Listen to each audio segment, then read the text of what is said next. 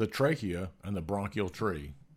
The larynx, commonly called the voice box or glottis, is the passageway for air between the pharynx above and the trachea below. It extends from the fourth and sixth vertebral levels. The larynx is often divided into three sections sublarynx, larynx, and supralarynx. It is formed by nine cartilages that are connected to each other by muscles and ligaments. The larynx plays an essential role in human speech. During sound production, the vocal cords close together and vibrate as air expelled from the lungs passes between them. The false vocal cords have no role in the sound production, but help close off the larynx when food is swallowed. The false vocal cords have no role in sound production, but help close off the larynx when the food is swallowed. The thyroid cartilage is the Adam's apple. The epiglottis acts like a trap door to keep food and other particles from entering the larynx. The trachea, commonly called the windpipe, is the main airway of the lungs. It divides into right and left bronchi at the level of the fifth thoracic vertebra, channeling air to the right or left lung. The hyaline cartilage in the tracheal wall provides support and keeps the trachea from collapsing. The posterior soft tissue allows for expansion of the esophagus, which is immediately posterior of the trachea. The mucous membrane that lines the trachea is ciliated, pseudostratified columnar epithelium, similar to that of the nasal cavity and nasopharynx.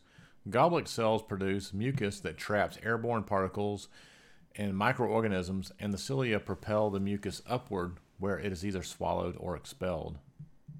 In the mediastinum, or space between the lungs, at the level of the fifth thoracic vertebra, the trachea divides into right and left primary bronchi. The bronchi branch into smaller and smaller passageways until they terminate into tiny air sacs called alveoli. The cartilage and mucous membrane of the primary bronchi are similar to that of the trachea.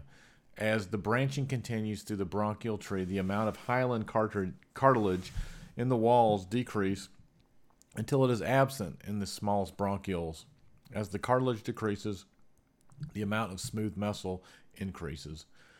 The alveolar ducts and alveoli consist primarily of simple squamous epithelium, which permit rapid diffusion of oxygen and carbon dioxide, exchange of gases between the air in the lungs, and the blood in the capillaries occurs across the wall of the alveolar ducts and the alveoli. The two lungs, which contain all the components of the bronchial tree beyond the, the primary bronchi, occupy most of the space in the thoracic cavity. The lungs are soft and spongy because they are mostly air spaces surrounded by alveolar cells and elastic connective tissue. They are separated from each other by the mediastinum, which contains the heart.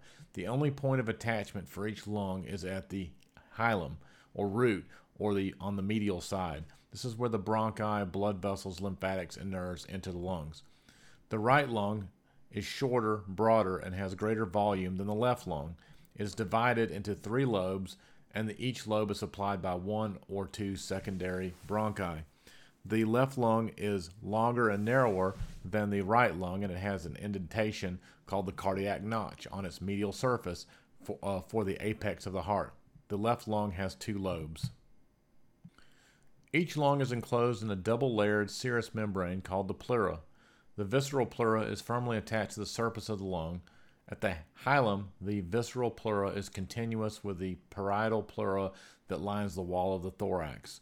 The small space between the visceral and parietal pleura uh, is the pleural cavity. It contains a thin film of serous fluid that is produced by the pleura. The fluid acts as a lubricant to reduce friction as the two layers slide against each other and it helps hold the two layers together as the lungs inflate and deflate.